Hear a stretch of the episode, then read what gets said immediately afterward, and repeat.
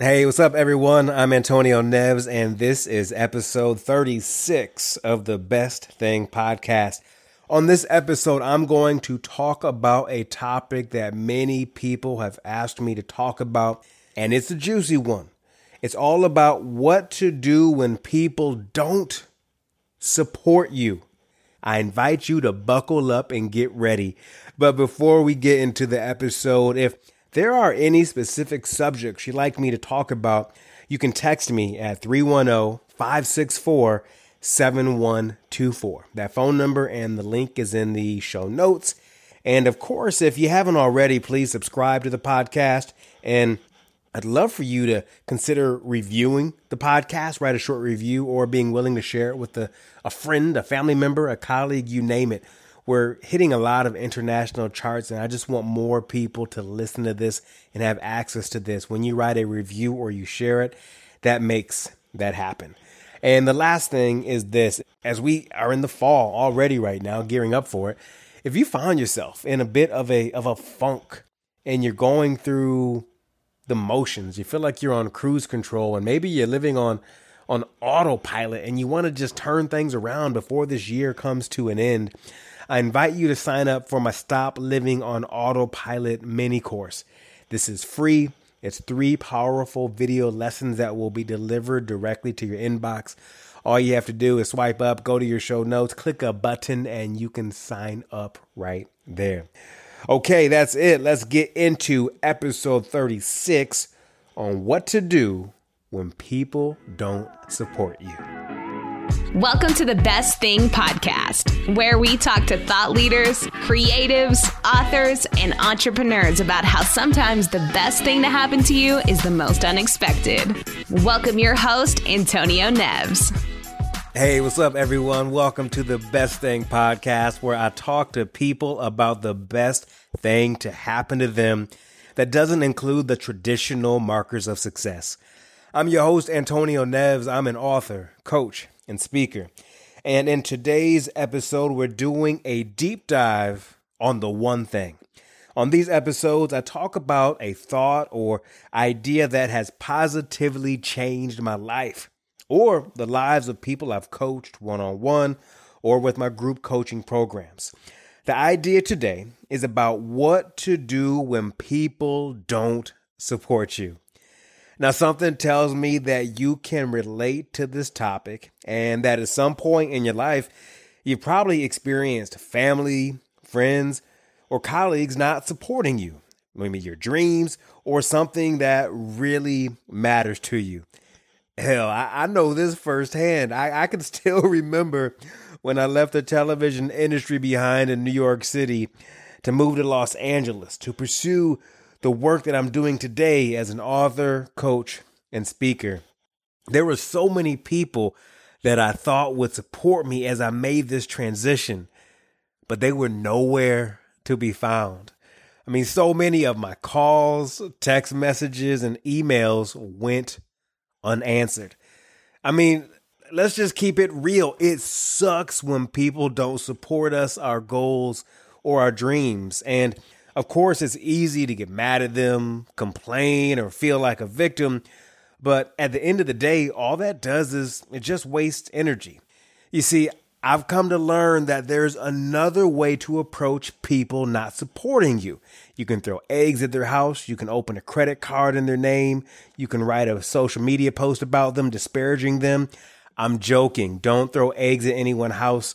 Don't open credit cards in people's names and don't write malicious social media post.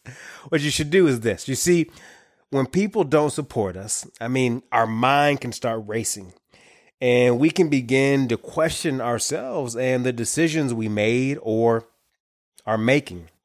I mean, we can even be led to believe that without the support of others, we're not important. I mean, this can lead to asking ourselves questions like, I mean, am I doing something wrong?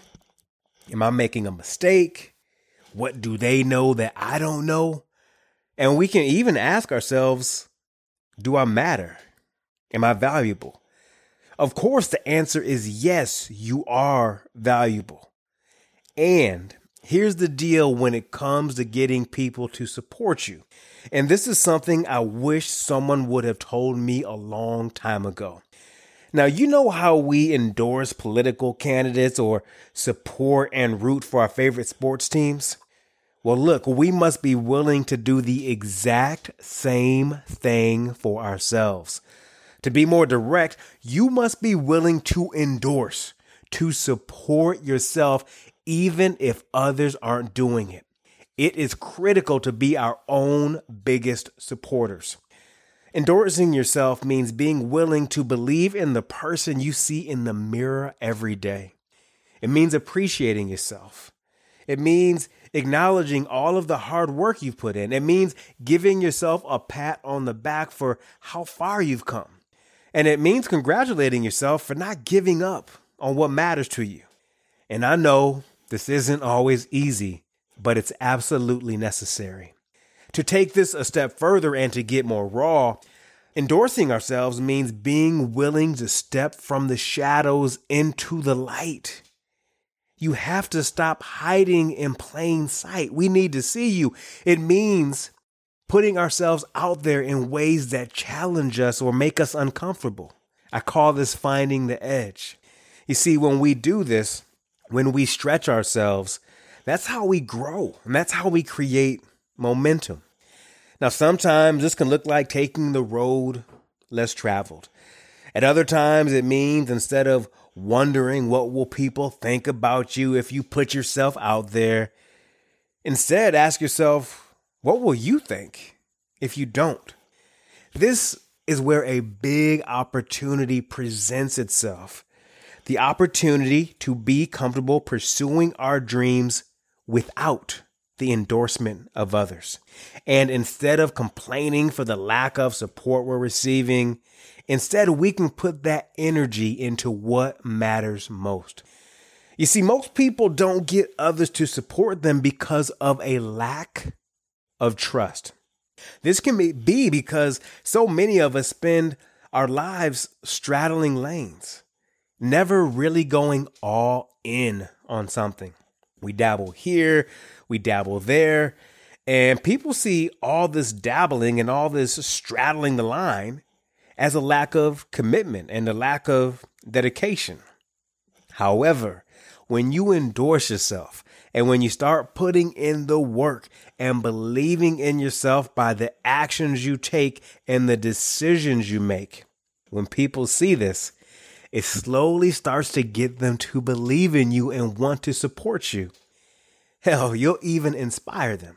What I'm trying to get across is that the person who you most need to invest in, to believe in, and to support along the way is you. The simple fact is that if, if we don't endorse ourselves, bet on ourselves, no one else will. So look, we've been theoretical, big picture so far, but now let's let's make this more practical. You know, the support we seek in life can vary based on our needs and where we are in our life. For the purpose of this episode, let's say the support you're seeking out from others is financial support or maybe someone's patronage to your business. Maybe you want them to invest in your big idea, again, your business, or to buy your products or services. This was something I experienced when I left the television industry in New York City behind to pursue becoming a coach, speaker, and author. I wanted people to pay me for my services or to refer me to people or businesses that would. Now, let's just say my first few years were a struggle. I quickly had to learn to think about things differently.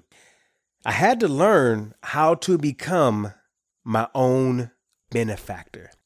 Now, if you aren't familiar with the concept of benefactors, I mean, for centuries, artists as varied as Mozart, James Baldwin, Pablo Picasso, and Harper Lee were all able to create art because of benefactors.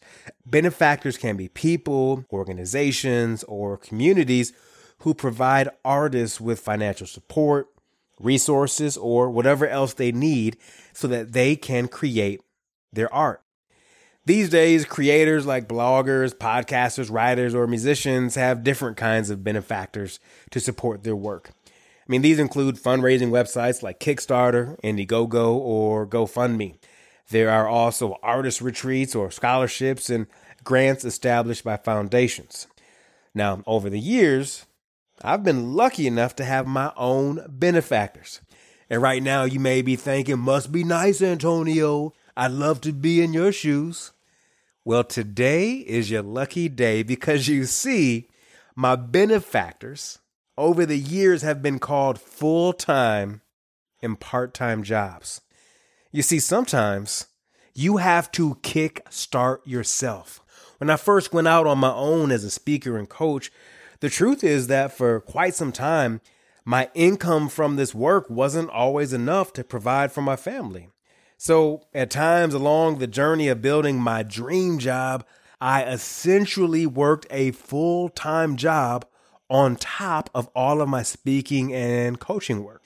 I mean, one of my jobs actually required an almost weekly commute to San Francisco from my home in Los Angeles, on top of my travel for speaking I was already doing. And another job I held was working with a top e commerce agency doing branding and copywriting work. Now, today I, am so grateful for these jobs because they were my benefactors while I got my business off the ground. My only regret was that I didn't publicly share this truth about my life with others. I mean, I led people to believe, specifically those on social media, that I was thriving from my coaching and speaking business. I mean, as you probably know, that the internet does not tell the whole story. It can never tell the whole story. It can the internet can make everything look glamorous when my truth behind the scenes was at times a 14 hour shift of hard work. So many people, I mean, these are men and women I know, are in the position of pursuing their dreams and goals while working a full time job and sometimes even a second job, all to provide for themselves and their family. To be clear, there should be no shame or stigma in this. Of course, I was once embarrassed to disclose that I had a, a full time traditional job, but but not anymore. I mean, this is how I supported myself and my family. I mean, look, building a life you love takes courage and hard work. To put it bluntly, you already have what it takes to be your own benefactor. Chances are you're already doing the work. You just have to reframe how you look at it. Being your own benefactor means believing in yourself, investing in yourself, supporting yourself, doing the hard work, and yes, sometimes even treating your day job, your employer, and the income that you earn from it as an opportunity to do what you love.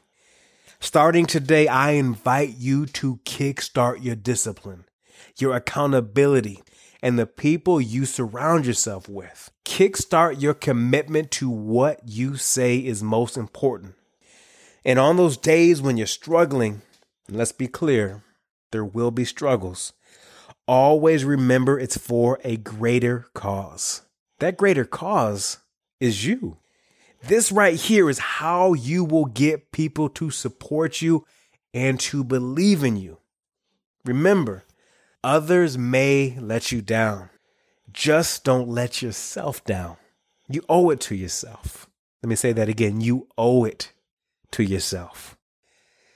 Okay, let me know what you think about this episode. I'd love to hear what your your key takeaways are and, and what really stood out for you.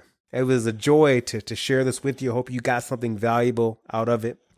All right, get out of here because the world is waiting to see you shine. Thanks for listening to the Best Thing podcast with Antonio Neves. Join us next week for more stories that'll help you see the world through a new lens. For more resources, go to theantonioneves.com. If you enjoyed this podcast, we ask that you share with a friend and be sure to subscribe so you never miss an episode.